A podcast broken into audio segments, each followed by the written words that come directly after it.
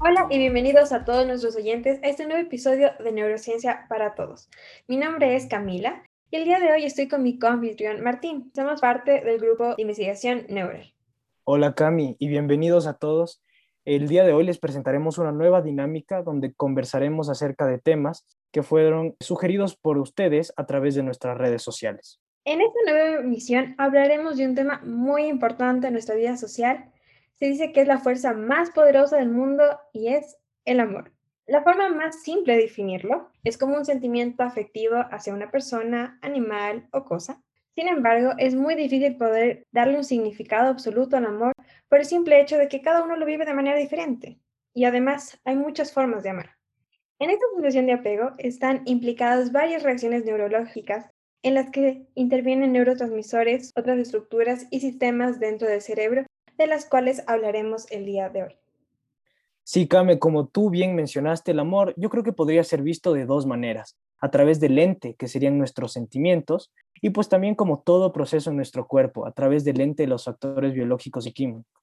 Como bien mencionaste, desde el punto de vista sentimental, el amor se puede definir como la afección hacia alguien o hacia algo, mientras que, desde el punto de vista científico y biológico, sabemos con certeza que el amor es una cascada química de liberación de neurotransmisores y de hormonas que nos llevan a sentir esos momentos de exaltación, emoción y nerviosismo que tanto caracterizan al amor. Empecemos hablando sobre los neurotransmisores más comunes en el amor romántico y materno. El más famoso es la oxitocina. Martín, ¿podrías contarnos más acerca de esta hormona del amor? Claro, Cami, la oxitocina es una hormona, pero primero que es una hormona en, términos simples, es un mensajero químico del cuerpo.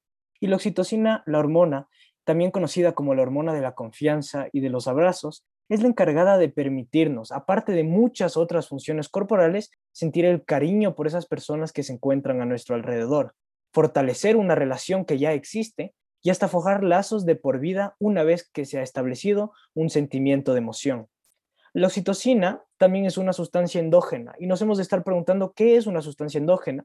Una sustancia endógena simplemente es una sustancia producida por nuestro propio cuerpo. La oxitocina actúa liberando los neurotransmisores de los que tanto hemos escuchado, como la dopamina, la serotonina y la vasopresina, de los cuales también ampliaremos información en breves momentos. Es importante mencionar que la oxitocina puede ser liberada a través de un abrazo, un entrelazamiento de manos y hasta durante las relaciones sexuales. Y claro, el amor no es todo color rosa.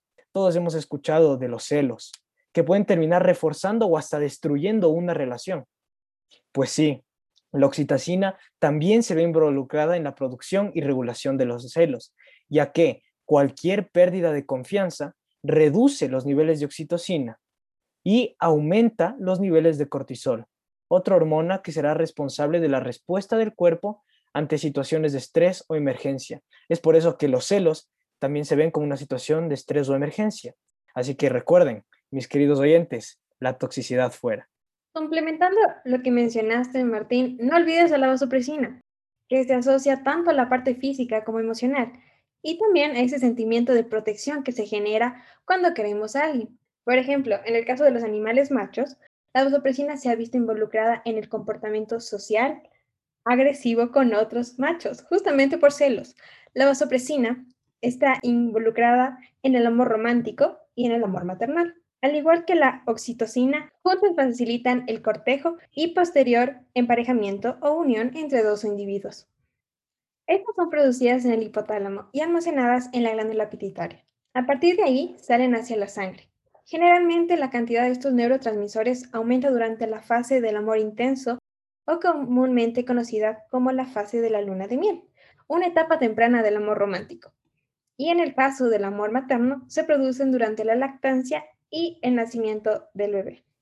Cuando pensamos en el amor, lo relacionamos con la felicidad. Y pues me imagino, Cami, que tú has escuchado de la hormona de la felicidad.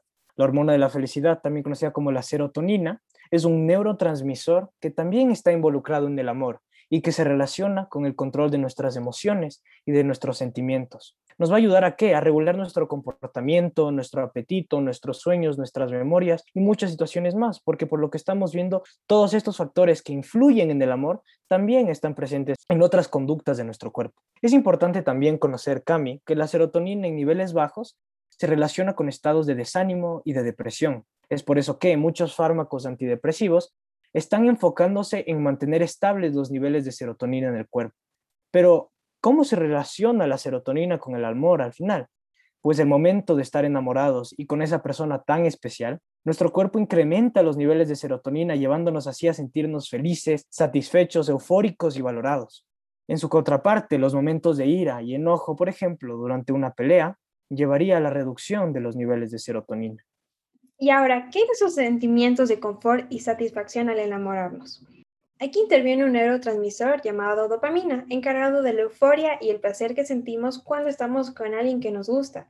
Sin embargo, lo más interesante sobre esta hormona es que, junto con la oxitocina y la vasopresina, contribuyen a la activación de las vías dopaminérgicas, implicadas en el sistema de recompensa. Es por eso que al enamorarnos se siente tan reconfortante. Además, también está implicada en las relaciones sexuales.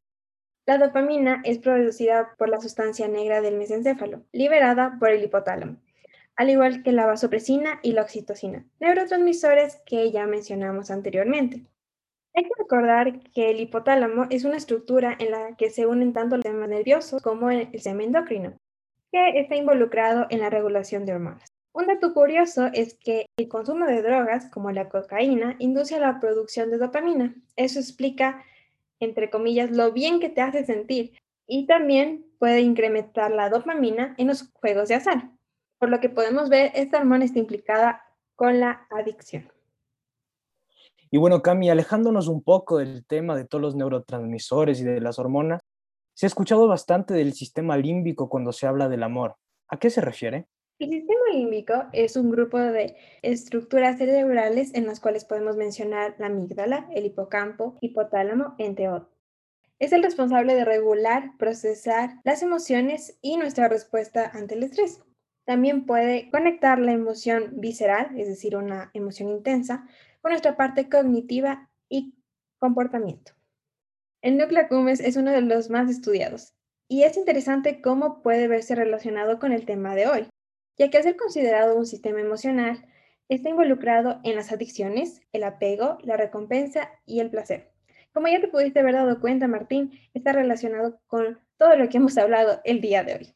Sabemos que las adicciones pueden llegar a ser patológicas e interesantemente los sentimientos que generan son los mismos que en el amor romántico. Cuando estás enamorado, no puedes dejar de pensar en ese alguien especial o anhela sentir la euforia producida por la liberación de dopamina, lo que en ciertos casos puede crear dependencia emocional, algo que no es saludable. El apego, por otro lado, lo podemos evidenciar en el amor materno. Esto permite a los recién nacidos sobrevivir al ser seres débiles. Cabe destacar que este es un mecanismo evolutivo codificado genéticamente. En el caso de la recompensa, permite al individuo buscar acciones o cosas que le generen satisfacción gratificación y en el caso del amor, buscar esa persona especial y pasar la mayor cantidad de tiempo. Por último, gracias al sistema límbico, es posible sentir el placer de disfrutar las cosas que nos gusta, por ejemplo, nuestra comida favorita, y si lo relacionamos con el tema de hoy, nos permite disfrutar del tiempo que pasamos con quienes queremos. Muchas gracias por esa descripción del sistema límbico, Cami. Pero ¿cuál es el rol específico en el amor? Me imagino que tú te has enamorado alguna vez y pues el sistema límbico, más que nada, es el encargado de hacernos sentir las famosas mariposas en el estómago. ¿Por qué? Ya que es en este ámbito el encargado de dirigir nuestras emociones y nuestros comportamientos junto con la corteza insular posterior, la cual, al recibir las aferencias viscerales generales, permite recoger sensaciones del estómago, del intestino y de muchas otras vísceras. Así que, si alguna vez han sentido los retorcijones en el estómago, no, no están locos, todo tiene su base molecular y biológica, y es por eso que estamos aquí, para entender situaciones cotidianas y significativas desde un punto de vista médico y humano. Aparte, el sistema límbico se va a encontrar relacionado a diferentes etapas del enamoramiento. ¿Cuáles serán estas etapas? Tendremos tres etapas, la etapa del deseo, la etapa de amor romántico y la etapa de apego. La etapa de deseo es esa etapa con una función evolutiva donde se busca la pareja. Esta estará mediada por concentraciones de andrógenos y estrógenos. Después Tendremos la etapa de amor romántico, una etapa mediada por la concentración elevada de la dopamina, produciendo una euforia, aumento de energía y una gran concentración de una motivación inquebrantable. Esta etapa, lamentablemente, únicamente dura alrededor de tres años y paulatinamente irá decreciendo la cantidad de receptores de dopamina. Y por último, tenemos la etapa de apego. Es la etapa que permite a una pareja mantenerse juntos por mucho tiempo y así llegar a formar una familia. Esta se va a mediar por las concentraciones de vasopresina y de oxitocina. Ya hemos hablado de lo hermoso que es el amor, pero ahora, ¿qué pasa cuando se acaba el amor? Previo al final del amor pueden pasar dos cosas. Se aleja la pareja o las cosas no van como uno esperaría.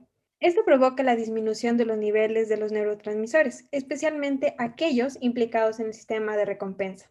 Al perder esta euforia empiezan los sentimientos como la angustia y la frustración.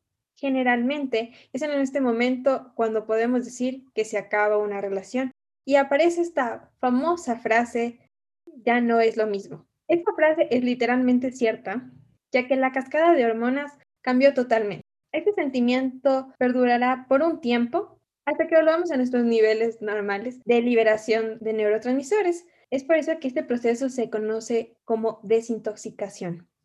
Sin embargo, ver a esa persona que quisiste puede reactivar todo nuestro sistema otra vez. Y es por eso que algunos psicólogos recomiendan evitar todo contacto con nuestra expareja para superar la ruptura.